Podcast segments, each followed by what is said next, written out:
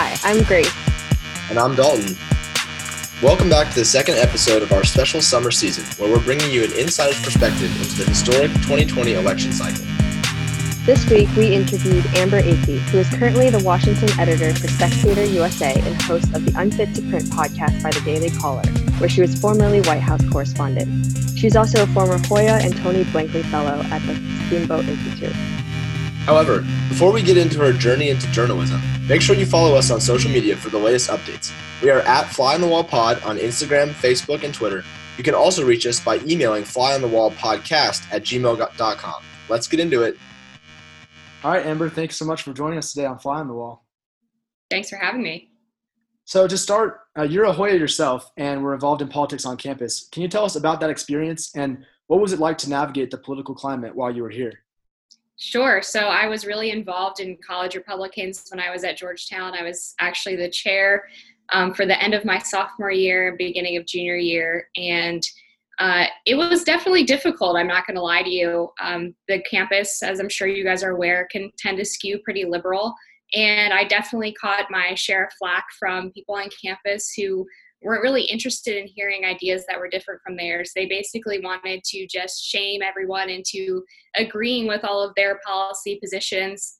It started as early as freshman year. I remember having a hard time making friends on my freshman year floor in New South because um, a lot of the other people who lived there were pretty progressive, pretty liberal, and this was smack in the middle of the reelection of uh, Barack Obama. So tensions were already pretty high. I had a lot of um, times when people would post mean signs on my dorm room door. Um, I was reported to the RA for trying to start a gun club because they said it made other students on campus unsafe. Uh, and then that continued basically for the rest of my time at Georgetown. But um, what I really found is that it made me a lot more secure in my beliefs um, because I was forced to defend them so often that I really had to do the research and put the work in to understand why I identified as a conservative. Um, so really, in a lot of ways, it backfired for the people who were trying to, you know, shame us into submission. Because for me, it made my beliefs even stronger. I believe I became even more conservative when I was at Georgetown. So I'm really thankful for that experience. It really prepared me for my career now, where I am debating people pretty often, whether on social media or on television. Uh, and being able to state my views and be secure in them is something that um, really was a, a, characteristic that I learned while I was at Georgetown. For sure. Um, after you graduated, you joined the Daily Caller, and now you're with Spectator USA. Um, what experiences at Georgetown or beyond drove you to pursue a career in journalism?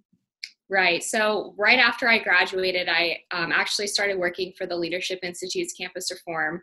And for people who are unfamiliar, their role is to call out liberal bias on college campuses. So, all of those experiences I mentioned before at Georgetown, where, you know, bringing Dr. Christina Hoff Sommers to campus got me labeled a rape apologist and reported to the administration. Uh, that was something that I wanted to pursue in helping other college students navigate that experience. So, working at Campus Reform and being able to report on all of these different instances of speakers being shut down or conservative clubs having their funding stripped from the campus administrators um, was a way for me to kind of fight back for people who had been through the same experience that I did. And then about a year later, um, I was looking at going more into the national politics direction of journalism. And that was when I decided to jump over to the Daily Caller. And as you mentioned, I'm now with Spectator USA. So you've actually been hosting your own political podcast for a while now. What was like the inspiration behind behind starting it and what has continued to drive your passion for it? Right. When I first started at the Daily Caller, I was a media reporter for about a year and a half. So I was writing about media bias uh, and um, all of the various ways that double standards are evident in the media and the fact that so many journalists come from a left wing background. About a year into my time at the Daily Caller, uh, maybe it was a little bit more than that, maybe it was closer to two years, we were having a talk among the editors and we realized that there wasn't really a good show or podcast that was solely dedicated to media criticism from the right. So, not just calling out media bias, but talking about why the media pursue certain stories, ratings, all of these other things that you might read in like Brian Stelter's Reliable Sources newsletter, or you might see um, on a cable news show, but you don't really hear from a conservative perspective. So that was really the impetus behind the show. We decided to name it Unfit to Print, which is a play off of the New York Times slogan, all the news that's fit to print. And the podcast ended up really performing well. Um, we posted on YouTube, SoundCloud, and iTunes. It's a weekly podcast. And for me, it's sort of turned into an outlet to be able to talk about all of the stories I see throughout the week that just really, uh, you know, grate the nerves a little bit because I see that maybe a conservative perspective isn't represented in that story, or there's a, a hypocrisy that's being uh, put on display by the people who are reporting that story and just being able to call those types of instances out um, from my own platform and speak directly to people has been something that I found really empowering and it's been uh, really fun to produce as well. That's awesome. Uh, so, also from your time at the Daily Caller, you were their White House correspondent. Uh, what was the most surprising thing that you learned or experienced uh, through the press briefings that we all see on TV? Sure. I think actually the most surprising thing that I learned being in the press briefing room and even just hanging out there and reporting out of there um, is that there is a really symbiotic relationship between the White House and the press that a lot of people don't realize. And it's especially um, obfuscated now because there's this sense that the Trump administration is really tough on the press and they're attacking them constantly and calling them fake news. But at the same time uh, they are both really reliant on one another. So a lot of the people that you see having these tantrums in the briefing room or asking these gotcha questions are the same people who are being invited to go back to these uh, background briefings or they're you know in lower upper press schmoozing with the, the uh, communications officials in the trump administration because that's of course where they get a lot of their stories and then meanwhile there's people in the trump administration who you know, talk about the New York Times and the Washington Post as being these bearers of fake news, but then they will leak a lot of information to them as well. So that's um, a part of the job that I think people outside of DC don't really understand. It really is a lot swampier than people realize. Um, but I will. I think that uh, being in the briefing room has been a really great reporting experience. Just um, being able to develop sources and um, in terms of the briefings in particular, having to form a question that is both informative but also um, really interesting has been something that I didn't really do until I became the White House correspondent. So it's been a really great experience. I actually still cover the White House now for Spectator USA, um, but they've also tacked on covering Congress and the campaigns. So I do a little bit of everything. Wow. So, on that note, uh, as both a vocal conservative and a journalist, how do you balance those two roles and where is it most difficult for you? It's an interesting question because I think a lot of people on the left don't get that same question. They're just assumed to be these, you know, objective, unbiased arbiters of the news. I've always found that I uh, it makes people trust you more if you're honest about your political leanings when you're reporting.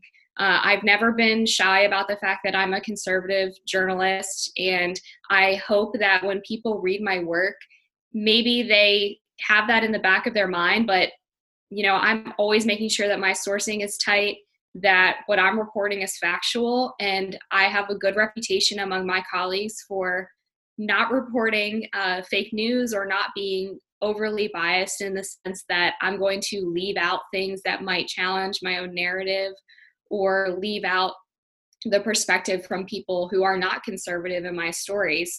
And when you read articles in places like the New York Times or the Washington Post or NBC News, you are going into it with this expectation that this person is an objective journalist when really they're probably someone who donated to the Hillary campaign. Uh, and people uh, don't have the luxury of reading those stories with the understanding that the reporter is coming from a particular political background. Um, so I always try to be honest about where I stand. Um, news has gotten so biased over the past 10 years, um, just in terms of um, people being actively opposed to a certain political party or political position, that it's always been um, my perception that it's better to be forthcoming about that from the get go. That's really interesting. And so earlier in February, you actually led a panel on tech censorship at CPAC, and you're also pretty active on social media yourself. So, from your perspective, um, and given like recent tensions on platforms like Facebook and Twitter, where do you see the future of political censorship on social media? Yeah, it's a good question. It's definitely concerning that big tech companies, in many cases, wield as much power in terms of deciding what speech is acceptable and uh, what cultural uh, affairs are acceptable uh, as much as government in many cases. Um, and that's something where, if you look at the Republican Party and where it's headed, this is a concern among um, you know more populist and nationalist wings of the party because conservatism has always been about limited government, but now we're starting to realize that we swung a little bit too far in the other direction and we've empowered big business to a point where they're able to control so much of our lives. So, one of the things that was talked about on that um, tech censorship panel at CPAC was how these companies can control things like what your children are exposed to. Um, they have these uh, these things on their platform that make them addicting to children um, and Josh Hawley, of course, is one of the senators who's trying to tackle that issue. So when we're looking at the future of politics, we have to question why are we giving so much power to people who um, are able to censor or choose who they want to hear from and who they want people to hear from uh, and they have no oversight from government whatsoever. Twitter, in many ways, has become basically the de facto campaign platform for, uh, at the very least, uh, President Trump, if not Joe Biden as well. And that can be really damaging to our democracy if they are decide picking and choosing who gets their content amplified and who gets kicked off of the platform for allegedly violating terms of service. Wow. Yeah, you're right that we're living in kind of weird times. And so, based on those unprecedented times and the role of social media and all that uh, among it, you're often critical of the mainstream media, but you're also a journalist yourself. Uh, so, I'm wondering, what do you see as the best and worst aspects of the broader media in our current times? I think the worst aspect of the media is the sensationalism that's been happening. Um, and this is something that comes with cable news, especially when I was first working at the Daily Caller as a media reporter, I was watching cable news for about eight to 10 hours a day. And I basically had three TVs side by side one with MSNBC, one with CNN, and one with Fox. And the channels are actually a, a, lot more similar than people realize. They cover a lot of the same stories. They might have different talking points, but they're all picking the most sensational, you know, exciting or bloody part of a story to try to lead because it's all about ratings. Uh, in and in the digital space, it's all about being able to get clicks or subscribers or whatever monetary stream is going to sustain your news service. So it's a lot more difficult now for people to provide a balanced approach to the news or even just to cover things like human interest stories. Um, stories that w- would appeal to everyday Americans but don't necessarily get the same traffic that uh, you know, like a video of a police killing might get on television. So the natural result is that everything gets really divisive because all the stories that the media is covering have to be these really sexy, juicy stories that have some element of conflict in them. So I think that's probably the worst part of the media. The best part of the media landscape right now is that because so much of it is online, we are able to have these independent new outlets fill a lot of the space that has been left un, uh, uncovered by the left wing media. So there's been so many new conservative and independent media outlets coming up in the digital atmosphere. Um, and really speaking to people who, for a long time, felt like the media wasn't taking their concerns seriously or was even uh, actively condescending to them. So the fact that there's not as much gatekeeping in terms of who can be a journalist or uh, who can create a media outlet has been, I think, a really good thing for people who really want to um, have someone to speak for them. And that's what I try to do. Um, that's the gap that I try to bridge being a journalist who also criticizes other journalists is I come from a more rural working class background and i know there's not a lot of journalists who have that background. It's definitely a very elitist space. Um, so i'm always making sure that in my work i'm trying to be a voice for the voiceless for the people who aren't normally represented in the media space. Yeah so on that point we're obviously on a podcast here. You host one yourself. Uh, what do you see as the role of as you said kind of more independent or even like long form media um, outlets that are kind of arising, like the podcasting world? Where do you see the role of that in the future? It's beyond huge. Joe Rogan is, of course, the most listened to or watched podcast in America. His shows are like three hours long and he has on guests that cable news will not touch. I mean, he talks to people like Tim Pool about tech censorship. He has on Tulsi Gabbard. He has on Andrew Yang, and he has a lot of these conversations that um, the American public is really wants to listen to, but that um, the traditional media outlets, for whatever reason, either because they're too wedded to the Democratic establishment or they're afraid of getting canceled, uh, people who have an independent platform are able to do that because they're not relying on these traditional funding streams. Um, Joe Rogan, of course, has a background as a comedian, which makes him even more um, opposed to cancel culture and able to overcome that particular challenge. So these podcasts, these independent media outlets, um, are really able to change the conversation in really substantial ways. And it's proven that there's an audience for that just based on how many people are watching and listening to these new outlets. That's really interesting. And one of the reasons why we're kind of doing this new summer series, which we haven't done um, in the past, is to give our listeners more insight into current events and also what's happening with the elections. And so, what do you think um, the next few months really look like leading up to the election, especially given um, what happened with the coronavirus and now recently with the protests?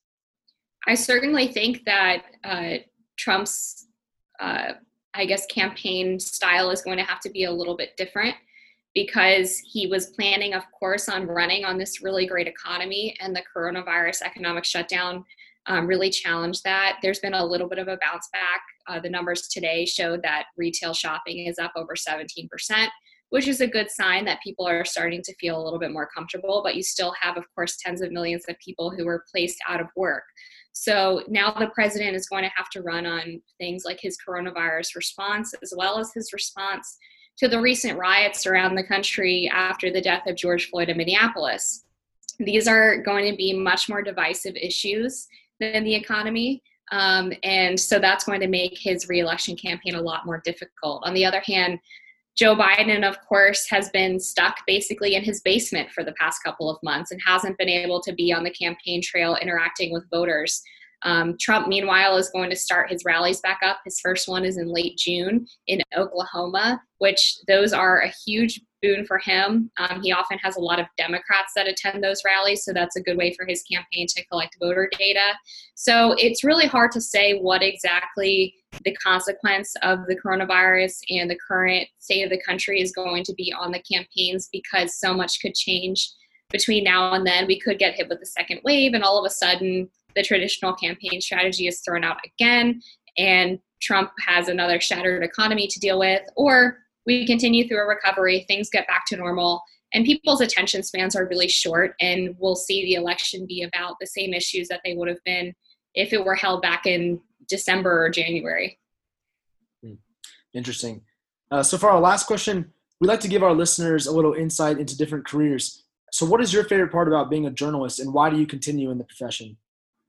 Two things. The first is that I love covering different topics every single day over the course of my time at the Spectator, I've been there since February. I've written about the defund the police movement. I've written about cupcakes. I've written uh, about uh, Jared Kushner's influence in the Trump administration. So, just being able to cover so many topics and learn about so many different issues is something that, as a Politico, is really um, a passion of mine. And it's something that you get to do as a journalist journalists are basically people who are experts in nothing but um, know a little bit about everything which can be a good and a bad thing. I personally really like it because it makes every day different. I never get bored of the job.